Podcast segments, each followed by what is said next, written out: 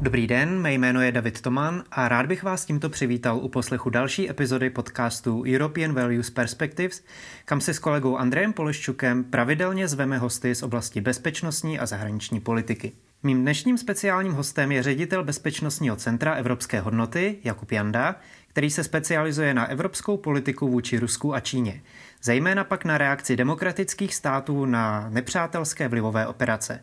Mimo své civilní zaměstnání působí také jako důstojník aktivní zálohy armády České republiky v rámci velitelství kybernetických a informačních sil. Zdravím tě, Jakube, vítej u nás ve studiu. Ahoj, Davide. Naším dnešním tématem je vývoj vztahů mezi Českou republikou a Tajvanem. Situace kolem Tajvanu je však poměrně specifická, proto na úvod jen velmi krátké shrnutí. Roku 1949 získali v čínské občanské válce kontrolu nad pevninou komunisté vedení Mao Tse-tungem, zatímco nacionalisté v čele s Chiang Kai-shkem se stáhli na ostrovní Tajvan. Během 70. let pak většina zemí navázala formální vztahy s komunistickou Čínou díky jejímu rostoucímu ekonomickému a mocenskému vlivu. Komunistická Čína dodnes považuje demokratický Tajvan za svou zbouřeneckou provincii a na oficiální zahraniční návštěvy Tajvanu proto reaguje velice podrážděně. Z českých politických představitelů přitom Tajvan v poslední době navštívili například tehdejší pražský primátor Zdeněk Hřib či předseda Senátu Miloš Vystrčil. A v letošním roce se na Tajvan chystá také předsedkyně poslanecké sněmovny Markéta Pekarová Adamová. Nově zvolený český prezident Petr Pavel navíc učinil na evropské poměry bezprecedentní krok, když si krátce po zvolení zavolal s tajvanskou prezidentkou eh, Tsai Ing-wen a zmínil, že se těší na osobní setkání. Stal se tak vůbec první zvolenou hlavou státu v Evropě, která se svým tajvanským protěžkem takto napřímo hovořila. Jakube, první otázka je tedy na snadě. Eh, kde se v České republice bere tak odvážná protajvanská politika, která nejen v Evropě nemá obdoby? Má to několik důvodů. Za prvé je tady, řekněme, ten lidskoprávní etos 90. let pocházející z doby prezidentování Václava Havla a celé té komunity v Česku, která se věnuje lidským právům různě po světě. Eh, dříve to bylo koncentrováno hlavně na Dalajlámu a otázku Tibetu, ale v posledních letech se to logicky týká Tajvanu, protože ten je tím hlavním, eh, řekněme, ohroženým státem ze strany té komunistické Číny. Druhý důvod si myslím, že je, že uh, vlastně my jsme v Česku zažili velký čínský vlivový nátlak, velmi prakticky zhruba od roku 2015-16 se Čína pokusila víceméně nakoupit uh, vliv a suverenitu států ve středovýchodní Evropě. Poměrně plošně nastoupila do celého našeho regionu a přes různé prostředníky, někdy napřímo se pokoušela kupovat politický vliv. Někdy to bylo tak, že konkrétní biznis, u nás třeba skupina PPF a její prostředníci se snažili lobovat ve prospěch Číny. To znamená, aby se otočila politika těchto států ve středovýchodní Evropě ve prospěch té komunistické Číny, aby se k ní chovala servilně, submisivně a abychom víceméně fungovali jako nějaký takový čínský satelit směrem do toho západního světa, výměnou za nějaké investice z čínské strany. Tak to byly, to byly nějaké sliby, které přišly v tom roce 2015-16, ale zhruba od roku 2018, 19, 20 začalo být evidentní, že to jsou velké čínské lži, že se nic takového nestane, žádné velké investice nepřijdou a naopak Čína se začala chovat velmi agresivně vůči například České republice. A v té době uh, se tady vlastně v Česku objevila skupina, uh, řekl bych network eh, tehdy opozičních politiků, co, kteří dneska tvoří tu středopravou pětikoalici, ale i nevládních expertních organizací, jako jsme my, Evropské hodnoty, jako je Synopsis, jako jsou další lidé v této komunitě, kteří si vlastně říkali, no, ale my vlastně nechceme být kamarádi s komunistickou totalitní Čínou, ale chceme vlastně hledat partnerství mezi státy, které právě jí dobře rozumí. A to je například Tajvan. A takže to byl nějaký, řekněme, začátek, který v té době eh, se začal generovat v té, řekl bych, zahraničně bezpečnostní komunitě české a postupně se z toho, nejdřív to byl nějaký akt protestu, jako byla cesta předsedy Vystrčila a, a primátora Hřiba na Tajvan, řekněme protest proti, proti tehdejší tehdejší servilní pročínské politice tehdejší Babišovy vlády a prezidenta Zemana, ale postupně se z toho vlastně stala, řekl bych, poměrně jako široce vnímaná zahraničně politická strategie českého státu, což dneska vidíme v programovém prohlášení současné Fialovy vlády, v jednání nového prezidenta Pavla, který, kde vlastně to není už jenom nějakém symbolickém odporu proti komunistické Číně, ale vlastně jako cíleném budování vztahu s Tajvanem, který je pro nás vlastně opravdu výhodný v různých oblastech, které určitě probereme. Tím krásně navazujeme na moji další otázku, kdy eh, my jsme teď pokryli ty eh, vztahy, řekněme, za poslední dekádu ve vztahu k Číně a potažmo i k Tajvanu.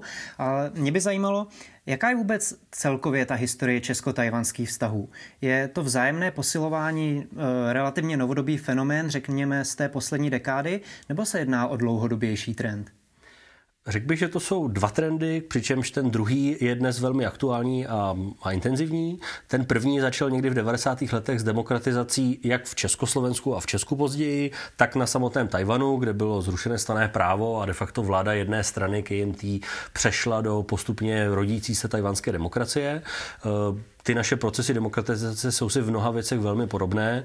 Byť u nás v Česku, v Československu bylo, bylo řekněme, ten krok byl rozpad Sovětského svazu a odsun sovětských okupačních vojsk, což na Tajvanu úplně nebylo. Tam to byla vlastně silová vláda de facto armády spojené s KMT, s tou tehdejší politickou stranou.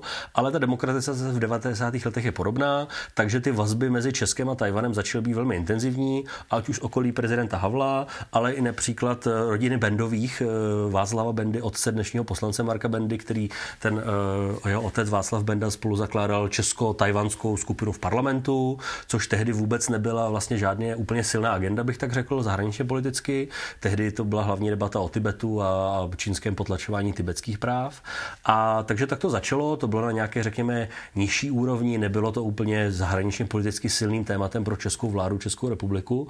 Byl to spíš takové, řekl bych, politicko-kulturní téma, ale postupem času, kdy vlastně Čín, Čína jako komunistická mocenská velmoc se posílila, začala se chovat asertivněji a dnes i agresivněji v posledních letech a začala fakticky vyhrožovat Tajvanu, že si nesmí vybírat to, jak se na něm bude vládnout. Fakticky mu začala říkat, že ho, že ho napadne nebo bude okupovat, pokud si dovolí se chovat tak, jak by si přál jako normální demokratický stát.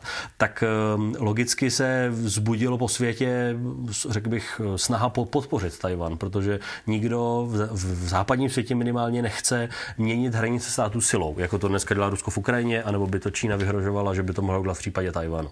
A to je zhruba ten rok, řekněme, 15, 16, 17 v našem případě, kdy v Česku v té době byla skutečně eh, ve vládě a na úrovni prezidenta velmi pročínská politika, víceméně nakoupená Čínovými prostředníky jako skupinu PPF.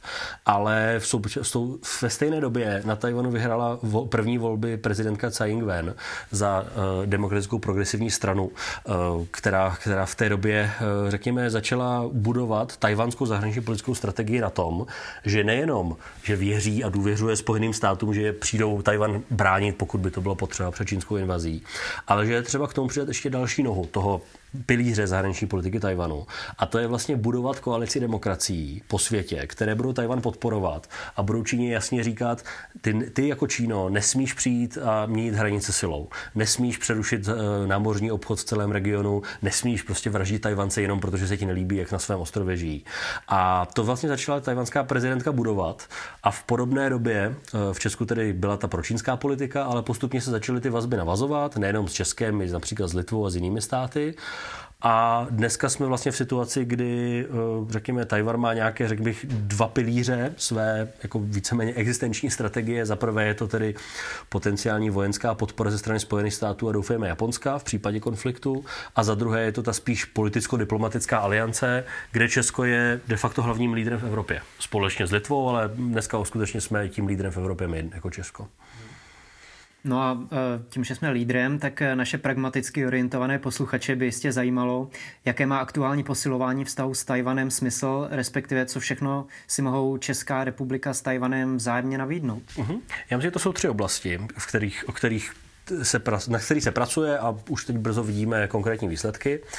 Eh, za prvé je to ta čistě ekonomická spolupráce nebo výměna, kdy vlastně dneska v Česku samozřejmě Tajvan zaměstnává více, nebo tajvanské firmy zaměstnávají více, mnohem více lidí než čínské, to je veřejně známá statistika Czech Investu. Eh, ta bilaterální výměna se začíná zvětšovat, samozřejmě po pandemii. Eh, brzo bude oznámen velký program vlastně česko-tajvanské, řekněme, obchodní spolupráce, kde, kde toho bude mnoho mnoho, se, mnoho věcí se rozjede, bych tak řekl. Nemůžu říct úplně detaily, ale tak zhruba se to rozjede. A, takže to je jaká čistě ekonomická linka. V ní kategorie rozhodně je role části českého průmyslu v tom čipovém nebo polovodičovém biznisu, kde Česko logicky vzhledem ke své velikosti a vzdálenosti nebude hlavním aktérem v Evropě. Ty velké továrny budou stát asi jinde, ale české firmy pravděpodobně dostanou nějakou významnou roli v tom supply chainu, v tom dodavatelském řetězci, eh, což je zásadní, protože to jsou strategické produkty, které zjednodušeně řečeno jsou hodně drahé. To znamená, ten biznis se opravdu vyplatí těm firmám, který ho dělají. A v Česku pravděpodobně k tomu vznikne infrastruktura výzkumných center a dalších věcí, které český biznis opravdu chce. Takže to je ta ekonomická linka, která se postupně rozjíždí a dává smysl i v tom slova smyslu, že vlastně Tajvan je prostě demokratická země se všemi těmi mínusy, to znamená, že prostě vláda neovládá místní biznis, takže to prostě nestojí tak, že tajvanská vláda řekne tajvanské firmě, ať něco udělá, ono se to stane. Stejně jako v Česku to nefunguje. Prostě vláda nemůže firmě říct udělej XY a soukromá firma se tak bude chovat. Takže musí motivovat tržními faktory. Prostě tím, že to dává smysl a ty firmy sami to budou chtít.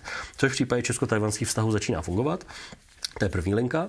Druhá linka je ta bezpečnostní, kde zjednodušeně řečeno nás jako Česko a i ten západní svět čekají desítky let konfrontace s Čínou.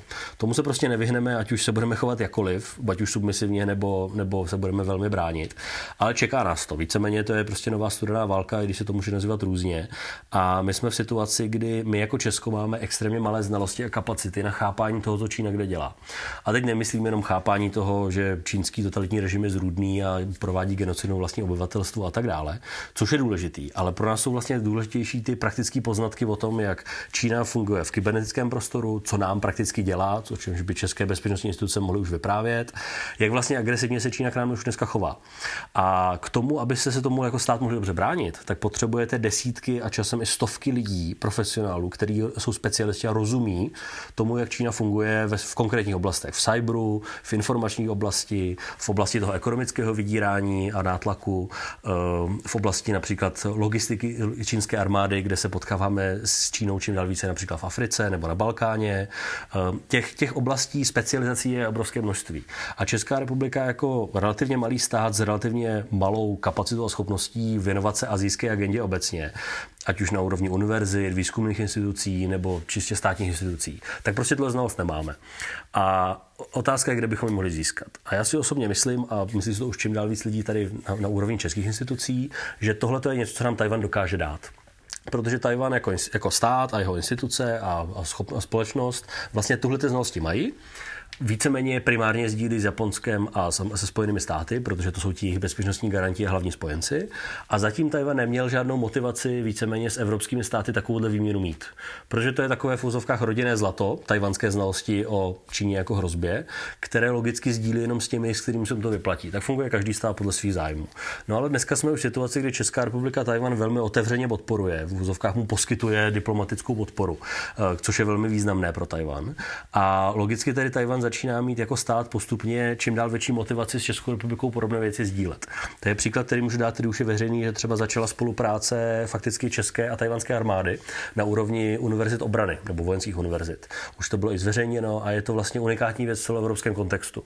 Což možná zní jako symbolická věc, ale vlastně my prakticky potřebujeme prostě od tajvanských protějšků dostat čím na, co nejvíc znalostí o Číně, ale i do budoucna například umožnit to, aby čeští znalci Číny mohli studovat na Tajvanu a ty znalosti sem přiváželi jako budoucí mladí profesionálové, protože nebude možné studovat v Číně, protože Čína se k nám bude chovat nepřátelsky i k našim studentům. Takže to je něco, co si myslím, že můžeme přinést, to můžeme dostat od Tajvanu a postupně se to začíná dít, i třeba v té kybernetické oblasti, kde je spolupráce mezi Nukivem a jeho tajvanskými protějšky například a podobnými. A třetí oblast, kterou bych krátce zmínil, je, že vlastně my jsme dneska v takové, řekněme, geopolitické situaci, že Zájmem České republiky je udržet americkou vojenskou přítomnost ve středovýchodní Evropě kvůli Rusku, protože Rusko pro nás bude velkou existenční vojenskou hrozbou do budoucna, ať už ta válka v Ukrajině dopadne jakkoliv v následujících letech. Ale proto, abychom udrželi americkou přítomnost v tomto regionu, tak my se v rámci té aliance se Spojenými státy musíme chovat jako spojenec.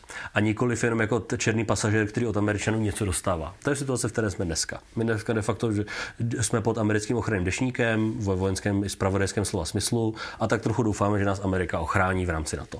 Což jako dává smysl, ale aby ten vztah byl dlouhodobě udržitelný, tak my musíme přesvědčit toho spojence, v tomto případě hlavně Spojené státy, že jsme vlastně jako při, že jsme spojenec, který něco přináší. A, pokud, a naše role logicky nebude nikdy vojenská okolo Tajvanu, my nebudeme nikdy mít námořnictvo, které bude bránit Tajvan, jako to bude dělat snad Amerika a Japonsko, ale v té diplomatické nebo politické úrovni můžeme opravdu pomoct. Takže to je v rámci takového, řekněme, vyjednávání v rámci aliancí něco, co Česká republika jako desetimilionový stát ve střední Evropě může mít jako kartu v rámci té spojenecké aliance, kterou přímě řečeno většina evropských států nemá a nebude mít. Takže je to nějaká zahraniční politická výhoda, kterou Česko může hrát do budoucna a já myslím, že se nám to vlastně pragmaticky velmi vyplatí.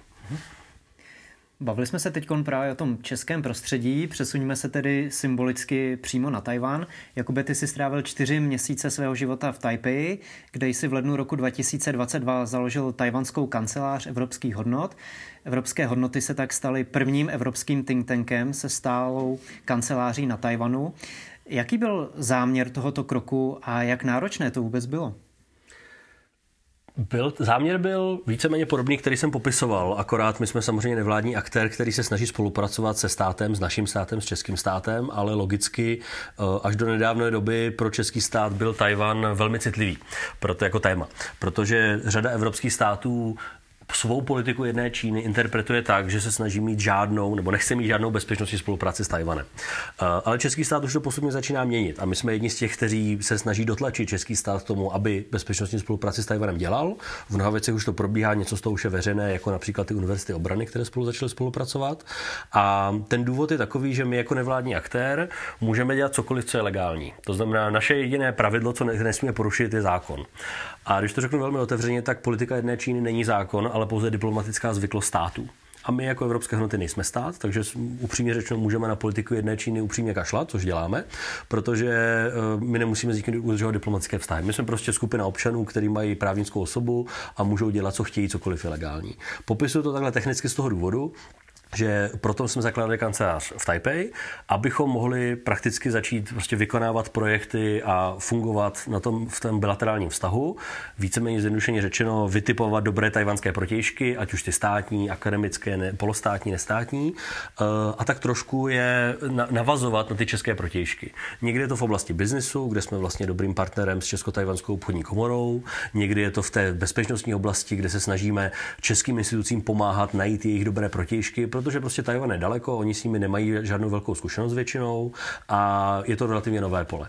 Takže k tomu, abyste tomu dobře rozuměli, potřebujete mít lidi na místě. My dneska máme tři, tři lidi, tři zaměstnance evropských hodnot v Taipei, eh, kteří potřebují mít dobrou jazykovou znalost, zná to prostředí, musí tam být respektovaní, že je ti místní berou, což není úplná sranda. Česká republika samozřejmě má diplomatické zastoupení na Tajvanu, je tam de facto ambasáda, vedená de facto velvyslancem, který fungují velmi dobře, ale jejich prací není primárně bezpečnostní spolupráce. Zatím není, snad do budoucna bude. No a naší roli je, takže hledáme ty protějšky a tak to byla ta logika, proč jsme to zakládali, postupně to začalo výborně fungovat. Mě bohužel stále překvapuje, že jsme jediným evropským think tankem, který má trvalou přítomnost v Taipei. Čekal jsem, že se to rozjede mnohem rychleji u těch ostatních, jako že jsme první je skvělí, ale že, čekal jsem, že, že, bude, že nás bude více. A mm, ty důvody jsou často i čistě finanční, protože pro řadu evropských nebo amerických think tanků je to velmi citlivé, protože jakmile spolupracujete v takovéhle politické podobě s Tajvanem, se tajvanskými protějšky, tak eh, zjednodušeně řečeno, vaše financování jako instituce nemůže mít nic společného s Čínou, protože jinak vaši donoři od vás odejdou nebo vás, vám budou říkat, že se na to vykašlete.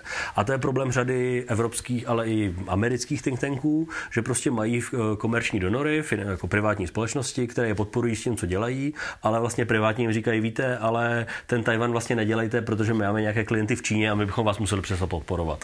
Takže je to taková čistě pragmatická volba.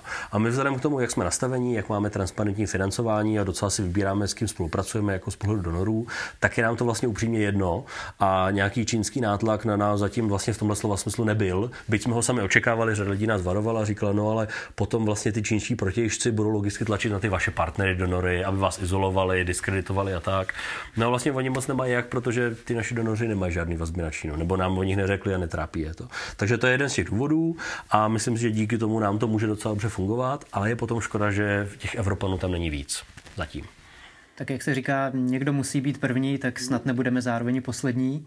A jak je vůbec na Tajvanu vnímaná Česká republika, i třeba v kontextu dosavadních návštěv významných českých představitelů? Protože kdo cestuje po světě, tak ví, že občas, když se řekne Česká republika, tak v zahraničí lidé tápají, tak i s ohledem na to, jak jsou teď v posledních letech intenzivní ty česko-tajvanské vztahy, tak když si třeba řekl, že jsi z České republiky, tak jak na to lidé reagovali? Já jsem tam opakovaně zažil to, že jsem třeba dostal slevu na čaj po tom, co zjistili, že nejsem američan, ale že jsem z Česka. A stalo se mi to úplně náhodou, prostě v kavárně, v čajovně, kdekoliv. Bylo to vlastně velmi, jako samozřejmě příjemný, sympatický. Ale já myslím, že to velmi dobře ukazuje to, co jsem se snažil říct na začátku. A to je to, že když jste desetimilionový stát ve střední Evropě, tak eh, víceméně v Asii nikoho nezajímáte. Za prvé kvůli geografické vzdálenosti, mezi, Česk- mezi Prahou a Taipei je zhruba 9000 km, fakt je to dálka. Eh, nemáme moc žádné historické vazby z logických důvodů a jsme prostě daleko. A možná je tam občas nějaká kulturní reference, že v Japonsku znají nějaký český seriál nebo české pivo, něco takového jako někde poletuje. Ale je to zhruba jako česká znalost o Bangladeši, kde prostě jako víceméně víte, že to existuje, ale nevíte moc, jak ta země funguje, nemáte s ní žádný praktický vztahy většinou. A to je ale jediná země v, v, vlastně v celé Asii, která má nějaký politický, vnitropolitický důvod s Českou republikou spolupracovat, je Tajvan. Nejenom proto, že už o nás poměrně dost věcí ví, na té vládní úrovni, ale protože Česká republika Tajvanu něco dává a dává mu tu politickou podporu, ať už to jsou ty cesty českých představitelů, nebo ty už teď běžící bilaterální politické, ekonomické projekty. A to je vlastně dost unikátní. A já myslím, že my si to logicky málo uvědomujeme tím, že fungujeme hlavně v evropském kontextu, my jako Češi nebo český stát. Ale jakmile vyjedete prostě do Ázie, kde svět je v úzovkách větší ve smyslu nejenom počtu lidí, vzdálenosti, ale i těch zájmů toho, co je logicky zajímá, tak vlastně tohle je velmi silná karta, kterou Česká republika už má díky těm konkrétním politikům, kteří tu cestu prorazili, jako je pan Vystrčil, paní Pekarová, pan Hřib a další. Ale i teď současní vládní ministři, kteří opakovaně Tajvan přímo podporují i verbálně, což je v evropském kontextu dost unikátní. Takže vlastně je to takové jako niche topic, takové, takové téma, které je, je unikátní a je naší prací, teď bych řekl jako toho českého zahraničního politického establishmentu, abychom to nejvíc vytěžili. Ve smyslu, abychom z toho co nejvíc získali, a teď nemyslím jenom čistě ekonomicky, ale aby se to projektovalo do české zahraniční politiky tak, že to není jenom symbolické principiální téma, jako je třeba podpora podpora Tibetu nebo Tibetianů, eh, kteří jsou ohroženi, ale že to je opravdu v úzovkách mocenské téma, z kterého my dokážeme něco vytěžit. Protože nutno říct, že se podíváte čistě konkurenčně po celé Evropě, tak kromě Litvy není nikdo, kdo by dělal podobnou věc, jako dělá Česká republika. Má to jiné důvody, nemají ty vazby, nemají, mají mnohem větší závislost na Číně, bojí se Číny, nechtějí čínskou odplatu, ale Česká republika to má. A díky bohu si to uvědomují konečně už i vládní politici a aktuálně prezident. Takže je vlastně velká šance, že v následujících pár letech ten vztah bude jako opravdu robustní, velmi se se rozjede a třeba motivuje ostatní evropské státy, že uvidí, že se to vyplatí a začnou dělat něco podobného. Což já myslím, že by byla vlastně nejlepší česká pozice nejenom ve prospěch českých zájmů, ale evropských, protože by ostatní evropské státy viděly, že spolupráce s Tajvanem dává smysl, pragmaticky pro ně, ale i pro tu evropskou politiku vůči Číně, protože toho, já se nejvíc upřímně bojím, je, že jakmile Čína začne být agresivní i vojensky, což je dost možné, že se v následujících letech začne dít, tak ehm, bude držet Evropu pod krkem tím ekonomickým vydíráním. A pokud evropské státy nezačnou pracovat na snižování závislosti na Číně, což se aktuálně téměř neděje, no tak upřímně řečeno nás Čína ekonomicky zaškrtí a my budeme mlčet a nebudeme dělat nic, jakmile Čína rozpoutá válku. Což je to, čemu se lze zabránit pouze tím, že budeme tu alianci demokratických států okolo Tajvanu. To je to nejlepší, co můžeme udělat. Právě jak jsme se bavili o těch návštěvách, tak eh, tím, že na Tajvan se nyní chystá předsedkyně poslanecké sněmovny Markéta Pekarová Adamová, tak eh, už v úvodu jsme zmínili, že Čína na významné politické návštěvy Tajvanu reaguje velice citlivě. Když například loni v srpnu Tajvan navštívila tehdejší předsedkyně sněmovny reprezentantů USA Nancy Pelosi, reagovala Čína mimo jiné ekonomickými sankcemi proti Tajvanu, vojenským cvičením kolem Tajvanu nebo pozastavením řady vzájemných jednání s USA. Ehm, k jakým odvetným krokům vůči České republice se může Čína uchýlit, respektive jaké má na nás v současnosti páky? Bude to, je to taková plejada věcí, jaký menu, z kterého si Čína může vybrat. Začne to určitě diplomatickým vyhrožováním, to už probíhá, budou to takové ty obecné diplomatické keci, kterým vlastně nikdo moc v Evropě už nevěří, takže vlastně k ničemu moc nedojde. Za druhé budou, uh, bude pravděpodobně, budou zmraženy kontrakty některých českých firm v Číně, jako se to stalo například během cesty pana Vystrčila, ale bylo to krátkodobé velmi symbolické a vlastně ten rozsah toho byl minimální, čistě z pohledu té velikosti obchodu. Takže to lze očekávat velmi pravděpodobně. Eh, lze očekávat čín, výrazné čínské kybernetické útoky proti českým institucím, ať už budou relativně směšné jako DDoS útoky, že někomu vypnou web, anebo po něco serióznějšího, což lze očekávat, je to dost možné a pokud vím, tak české instituce se na to připravují. A potom je, potom je velká otázka, zdali se Čína rozhodne k tomu, aby vlastně provedla stejné vydírání, jako to udělal v případě Litvy. A to znamená, že eh, de facto čínský stát začne eh, klekat, začne šikanovat evropské firmy, které dovážejí do Číny, anebo tam mají fabriky. A začne jim říkat, víte, vy jste německá nebo francouzská nebo italská firma, ale my víme, že ve vašem supply chainu, v tom dodavatelském řetězci, jsou i firmy z České republiky. A oni ty firmy z České republiky nejsou spolehlivé v úvozovkách. A to znamená, že vy, pokud jako ta evropská firma sem chcete dál dodávat, tak eh, bohužel budete čelit více kontrolám na hranicích, celních, celních kontrolách a tak dále. A budete to mít mnohem čím dál těžší. De facto taková ta administrativní šikana začne. A budete snaha o to, aby ty evropské firmy postupně ty, eh, vyhodily české firmy ze svého dodatelského řetězce. Eh, postupným tlakem, nejenom jednorázově. A pokud tomuhle dojde, tak to bude fakticky útok na evropské evropský vnitřní trh, což je to, co je jako taková v dobrém slova smyslu svatá krava evropské integrace. To je to, proč to vlastně, proč máme evropskou integraci, kromě těch politických důvodů. A velká otázka bude, jak v tento okamžik zareaguje Německo, jako, jako vláda, nejenom jako stát. A, a jestli tedy bude bránit evropský trh, evropský vnitřní trh, na který bude tímto způsobem utočeno, anebo ne. Protože v případě Litvy to prakticky tak nebylo. V případě Litvy se víceméně Německo a některé další státy reálně vykašlali na obranu svého spojence Litvy. Sice retoricky ho podporovali, ale v praktické rovině prostě to nechali být a proběhlo to tak, jak bohužel to proběhlo. Takže to je otázka, zda to udělají. Já jsem, nejsem jistý, zda to Čína udělá z následujících důvodů.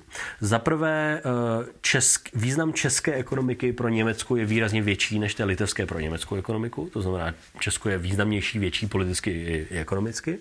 A za druhé, ta velká hra, která se dneska hraje, je to, že Čína se snaží po těch, eh, řekl bych, problémech, které sama způsobila s pandemí, tak se snaží vytvářet dojem, že je vlastně přátelský hráč. To znamená, že nepodporuje Rusko ve válce v Ukrajině, což fakticky dělá, ale že o tom, ale tvrdí, že to nedělá. A souběžně se snaží vůči evropským státům vytvářet dojem, že tedy pojďme znova udělat ten re-engagement, pojďme znova se kamarádit, pojďme znova otevřít ekonomické vztahy a tak dále. Čína to dělá se zjištěným cílem, protože potřebuje evropské státy umlčet, aby v případě čínského útoku na Tajvan eh, prostě Evropa zůstala bokem, byla neutrální, nepodporovala Tajvan ani Spojené státy a vlastně mlčela. Proto to Čína dělá. Ale díky tomu, že se Čína teď snaží hrát takhle přátelskou tvář, tak kdyby, kdyby ve stejný okamžik začala šikanovat a v úzovkách dusit Českou republiku, tak to, tak to je vlastně v protikladu s tím, co se, co se snaží na té strategické úrovni. Takže já si myslím, že to bude velmi těžké rozhodování v Pekingu o tom, zda se do toho Čína pustí nebo ne. A upřímně hlavní role je nakonec, jak moc bude pevná německá vláda a jak moc se skutečně postaví za Českou republiku nejen slovy, ale i činy.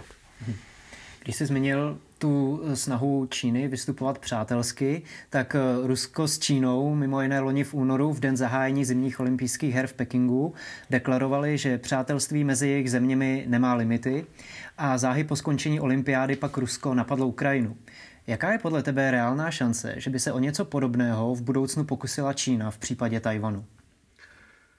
Šance existuje, pravděpodobnost není úplně malá. Eh, Čína má víceméně několik scénářů, co může Tajvanu udělat. Eh, můžou to být jenom v úzovkách eh, vojenské vydírání, to znamená přelety letadel, šikana na, na, na moři a tak dále. To je relativně malé a děje se to například, když Nancy Pelosi jede okolo, je možné, že okolo cesty Markety Pekarové Adamové se něco podobného v menším rozsahu bude dít. Během jara pravděpodobně uh, další vysocí američtí politici pojedou na Tajván, takže pravděpodobně ta reakce opět bude. Uh, potom Čína může dělat, uh, kdyby se rozhodla přímo vojenskému útoku, tak může provádět víceméně letecké raketové údery na Tajván, což byl, byl otevřený válečný konflikt bez invaze. Eh, potom je třetí možnost, eh, může dělat fakticky, eh, lze to jako karanténu, ale fakticky je to blokáda, což podle mezinárodního válečného práva je akt války, což fakticky znamená, že by Čína vzala své námořnictvo a letectvo a fakticky by řeklo, že kdokoliv se přiblíží k blízkosti Tajvanu na nějaký počet mil, tak že ho prostě zastaví, případně potopí. A bude se snažit fakticky Tajvan jako vyhladovět v ekonomickém slova smyslu, anebo v tom lidském slova, humanitárním slova smyslu. To je možná, to je, to je jedna z možných možností. A Čína v ten okamžik řekne, Tajvan je náš, naše domácí situace, náš domácí interní záležitost. Kdokoliv se tu blokádu pokusí prorazit, ve smyslu, že pošle civilní lodě, aby dojeli na Tajvan dovést eh, jídlo například, ehm, tak na něj zautočíme. a máme na to taktické jaderné zbraně připravené, což je přesně to, co čínská uh, doktrína říká. Takže v takové situaci je možné, že to bude.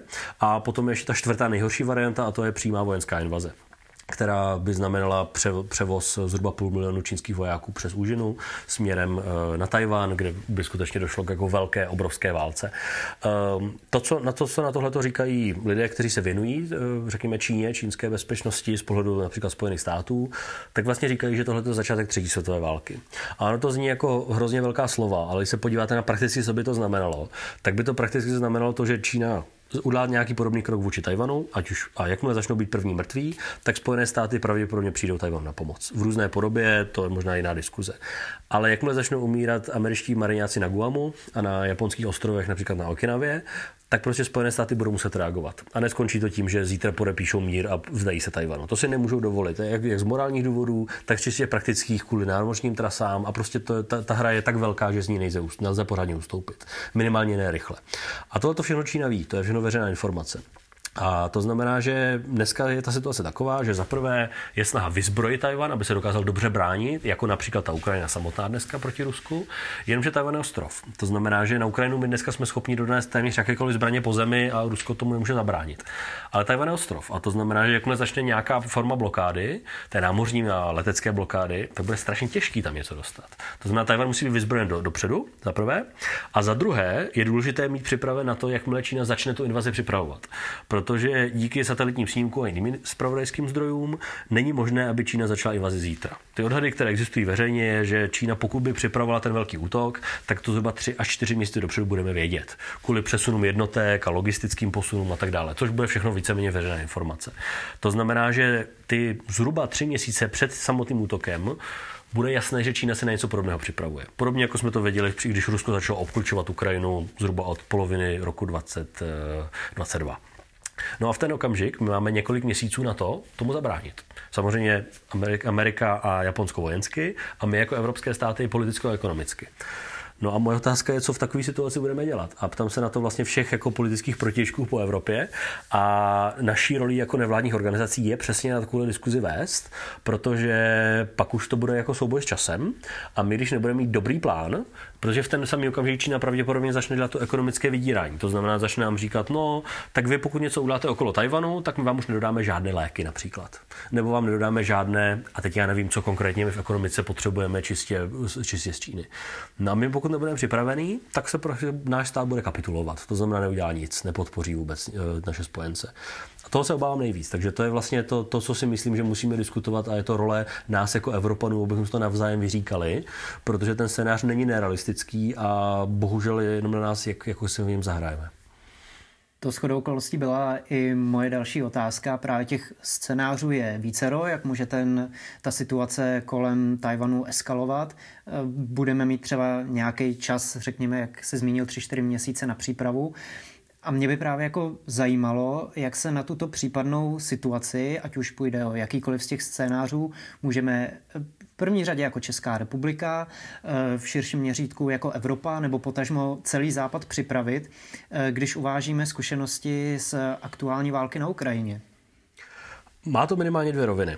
Za prvé, my potřebujeme vlastně reálně vědět, jak jsme zranitelní. To znamená, kde a kudy je Česká republika, když mluvíme zatím jenom za Česko, zranitelná tím čínským vydíráním. Protože náš bilaterální vztah s Čínou je naštěstí téměř nulový. To znamená, ten přímý obchod a přímé dovážky z Číny jsou docela malé naštěstí. Ale my jako Česko jsme relativně integrovaní do německého vnitřního trhu, jako federální republiky. A v tom případě řada dovozů do České republiky pochází přes Německo. Což je samozřejmě ekonomicky výhodné a politicky stabilní pro nás, ale uh, není to pak už jenom o Česku, ale o tom, jak my jsme v rámci evropského vnitřního trhu, jak fungujeme. Zjednodušeně řečeno jsme to viděli za covidu, jak to začalo probíhat, nebo potom i během diskuze o, ruským, o ruském plynu v posledním roce. A takže zaprvé potřebujeme zmapovat přesně, jak Čína nás může jako vydírat. Byť jedna otázka je čistě jenom Českou republiku kvůli české pozici vůči Tajvanu a druhá je potom celou Evropu v rámci potenciálně velkého konfliktu. Takže to je jedna věc, která se dá vymodelovat. A v rámci ní eh, si myslím, že je rolí státu, aby začal cíleně pracovat na snižování té závislosti. Stejně jako jsme udělali chybu s ruským plynem a měli jsme dávno jako stát pracovat na tom, abychom nebyli závislí na ruském plynu. Například Polsko a baltské státy to dělali řadu let a jsou na to připraveni a nebojí, to, nebojí je to nyní tolik, jako nás jako Českou republiku, kde se na to politický establishment vykašlal a na, my dneska ekonomicky a politicky platíme za to, že jsme nepřemýšleli nad variantou, jak, jak co budeme dělat, až Rusové vypnou plyn, což se přesně teď děje. Takže to je naše domácí úkol, náš domácí, domácí příprava na úrovni vlády.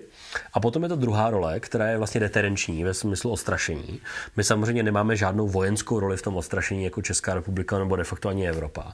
Ale víme velmi dobře, jak je Evropa důležitá pro tu globální strategii čínské komunistické strany. Eh, samozřejmě hlavní konflikt bude probíhat mezi Čínou a Spojenými státy o, a jsou tam ty menší spojenci. V úzovkách menší jako Japonsko, Korea, Singapur a další státy, a Austrálie například. Jenomže Evropa v tomto slova smyslu je velmi významná politicky a ekonomicky pro čínskou strategii, protože je to nejen velký trh, eh, je to i velký zdroj eh, informací a technologií, které Čína krade z Evropy a Evropa bohužel s tím téměř nic nedělá, ale v okamžiku, kdyby kdy začne probíhat to rozhodování na, na úrovni vedení čínské komunistické strany, zdali a do jakého z těch scénářů proti Tajvanu se pustit, tak eh, já si myslím, že nejlepší role, kterou Evropa může mít, je, když dostatečně nahlas a důrazně a přesvědčivě sdílí tomu čínskému vedení, pokud zautočíte na Tajván, tak ztratíte Evropu politicky a ekonomicky. A to je vlastně něco, co v tom rozhodování může hrát velkou roli. Nebude to hlavní, Protože hlavní otázka vždycky bude, jak to dopadne vojensky, zdali teda Tajvan dobydeme, jaké budou ztráty, zdali bude jedna eskalace a tak dále. To je ta primární diskuze, kterou určitě čínské vedení povede. Ale ta druhá a třetí otázka může být a měla by být, co tedy takový krok Číny bude znamenat pro její globální pozici a co udělají evropské státy. A v takové situaci já si ideálně představuji, že eh, to, co my můžeme udělat jako evropské státy, pokud budeme na to připraveni, my můžeme v úzovkách do Pekingu poslat, eh, říkám symbolicky, ale prakticky to taky je, seznam věcí, které čínsk, proti, proti čínským zájmům v Evropě uděláme, pokud Čína takový dramatický krok udělá. A to může být například prostě sankcionování konkrétních čínských osob, právnických, fyzických, eh, pozavírání společných projektů. Víceméně to může být zaškrcení té politické a ekonomické spolupráce mezi evropskými státy a Čínou. Eh, protože to je přesně to, co tu Čínu může bolet v jejich dlouhodobé globální strategii. A to je to, co může přesvědčit lidi v politbyru ve vedení čínské komunistické strany, že útok na Tajvan se jim dlouhodobě nevyplatí. Že že to je v úzovkách taková miskalkulace nebo špatný odhad, jako Putin udělal v případě Ukrajiny. Nejenom, že vojensky nevyhraje, ale i strategicky vlastně ten svůj stát v případě Ruska zabije, v případě Číny zabije jeho globální pozici. Protože prostě se z ní stane eh, byť obrovská, ale vlastně izolovaná Severní Korea. Ve smyslu toho, že nebudou teda tak zaostalí jako velká Čína, ale budou izolovaní a skutečně to pro ně bude mít dopady. Nebude to jenom retorické cvičení, že nesouhlasíme s ruskou invazí do Gruzie, ale skutečně ten stát to bude bolet. Takže to je to jediné, co my můžeme udělat jako Evropani, si myslím. S ohledem i právě na to, jak je důležitá a bude důležitá role Evropy, tak už zaznělo, že Česká republika je v současnosti evropským lídrem v posilování vztahů s Tajvanem. Myslíš ale, že dokáže motivovat právě i další evropské státy, kterým právě i kvůli jejich třeba větší závislosti na Číně podobná smělost dosud chybí? Většina evropských států teď v fuzovkách sedí a bude čekat, jak to dopadne. A víme to od nich napřímo, říkají nám to na různých úrovních a víceméně budou čekat na to, jak ten česko-tajvanský vztah dopadne v následujícím roce dvou. Eh, to znamená, budu se dívat na to, zdali ten český proaktivní krok, politický, bezpečnostní, ekonomický, zdali vyjde a bude výhodný pro Českou republiku a bude to opravdu jako úspěch, uh, anebo ne. A nebo jestli to Číně podaří za, zabránit tomu, jestli Českou republiku nějak strestá, de facto zatlačí do země ekonomicky a jestli ten střed bude vlastně smysluplný z, z, čí, z čího pohledu. Uh, pokud bude úspěšný, tak si myslím, že řada států řekne, to jo, ale vlastně my chceme něco podobného. My chceme, no, ono se to vlastně vyplatí. Uh, ať už v té alianci vůči Spojeným státům v rámci NATO, tak vůči samotnému Tajvanu v té ekonomické a bezpečnostní spolupráci. A, takže o tom je vlastně ta dnešní hra že máme vlastně velmi odvážnou českou vládu a prezidenta, kteří do takové věci chtěli jít, včetně té koalice, to znamená vedení sněmovny a senátu, ale uh, uvidíme, jestli prostě ten efekt bude takhle pozitivní, jako politicky, a to znamená ekonomicky a bezpečnostně, a potom je možné, že další evropské státy si do podobné věci vrhnou také. Uh, to bylo trošku takové očekávání, jak to dopadne s Litvou, tam je to vlastně na půl cesty, bych tak řekl. Litva udělala velmi odvážné kroky na vládní úrovni, ale i díky té menší kapacitě Litvy a zatím oni prostě v tom vztahu s, s Tajvanem teprve začínají, tak to ještě není jako konkluzivní. Není jednoznačný, jak to vlastně dopadlo a není to ještě tak jako velká evropská hra, protože Česko opravdu je středně velký stát v Evropě, s tím navázají na tu německou ekonomiku, takže je to opravdu jako velmi reálný test toho, té evropské, nechci říct jednoty, ale jestli se evropské státy dokážou vlastně postavit v tomhle slova smyslu za evropský jednotný trh. Protože eh, například v v evropské legislativě vznikl nástroj, který se jmenuje proti anti-coercion instrument, to znamená protivydírací nástroj, nebo jestli to tak nazvat lépe. To znamená, pokud někdo zautočí zvenku jako třetí stát na nějaký unijní stát, ekonomicky těmi ty nástroji, tak ty ostatní se za něj postaví. Něco jako ekonomické NATO, ekonomická kolektivní obrana. A teď vlastně v reálu pravděpodobně uvidíme, jak to bude fungovat no, v tom českém případě. Jo? A takže tam si myslím, že ty evropské státy ostatní budou čekat a podle toho buď půjdou podobnou cestou, anebo sklapnou uši a budou víceméně dál předstírat, že se nic moc neděje a budou doufat, že nás Čína moc ekonomicky nevytrestá. Což je přesně to, jak dneska vypadá většinová evropská politika vůči Číně. No to je i hezká otázka na závěr. Jak to teda bude vypadat? Jak, jak odhaduješ na nadcházející vývoj česko-tajvanských vztahů? Dokážeme motivovat eh, ostatní státy, že se to vyplatí? Já jsem si dost jistý tím, že se to pro Českou republiku vyplatí, protože do toho tolik sám a sami jako Evropské hodnoty pouštíme. Protože my nemáme toho za stolik co ztratit. Díky tomu, že řekněme naše, naše investice, politické, ekonomické jiné ve vztahu Číně jsou minimální, my, my jsme víceméně od Číny dostali spoustu slibů a lží a potom tedy vydíraní a útoků. To znamená, že vlastně nemáme moc co ztratit v tom bilaterálním vztahu s Čínou. A což je vlastně skvělá pozice pro nás. Velmi vlastně v dobrém slova smyslu nezávislá nebo ne, soběstačná. Um, ale ta naše hlavní otázka je, jak moc se k našemu jednání, tedy jak moc nás podpoří velké evropské státy. Nenutně, že by nás měli podpořit retoricky a politicky, ale zdali nás prostě hodí pod polubu nebo ne. Prostě jestli budou, jestli nechají své firmy, aby potenciálně uh, se zbavili českých dodavatelů nebo subdodavatelů, jako to částečně proběhlo v případě Litvy, anebo ne. Já si myslím, že to bude mnohem těžší, z toho důvodu, že Česko je větší a i protože dneska evropská politika je jinde, než byla před dvěma lety. A je mnohem těžší uh, se vlastně na středně, velk, středně významného spojence, co Česko je, do jisté míry vykašlat, za prvé, a za druhé to chápání té, řekněme, um, té, toho strategického soutěžení s Čínou je mnohem dál protože vlastně je úplně evidentní, že Čína se k nám nechová přátelsky, napřímo. Je úplně evidentní na všech vládních úrovních, že Čína podporuje ruskou agresi v Ukrajině, i když o tom veřejně lže. A takže už nejsme v situaci v diskuzi o tom, jestli teda s Čínou budeme hezky nebo nehezky spolupracovat. Ta otázka je, jak budeme manažovat tu konfrontaci, která se začíná dít. A teď je možné, že některé státy řeknou, no Česko je moc vlastně agresivní nebo radikální, neměli bychom tolik spěchat. Je to možné, řada států to určitě bude říkat ale pak budou státy v našem regionu, jako jsou ti Balti například, nebo jiní, který vlastně řeknou, ty jo, ale ono to dává smysl, nejenom ve prospěch Tajvanu, ale ve prospěch našeho regionu, protože my tady potřebujeme dlouhodobě udržet spojeneckou přítomnost a jeden z nástrojů, jaký udržet, je, že jsme i my dobrým spojencem, nejenom, že jsme ta černá, ta černá ovce v úzovkách, která jenom přijímá, která jenom dostává tu podporu.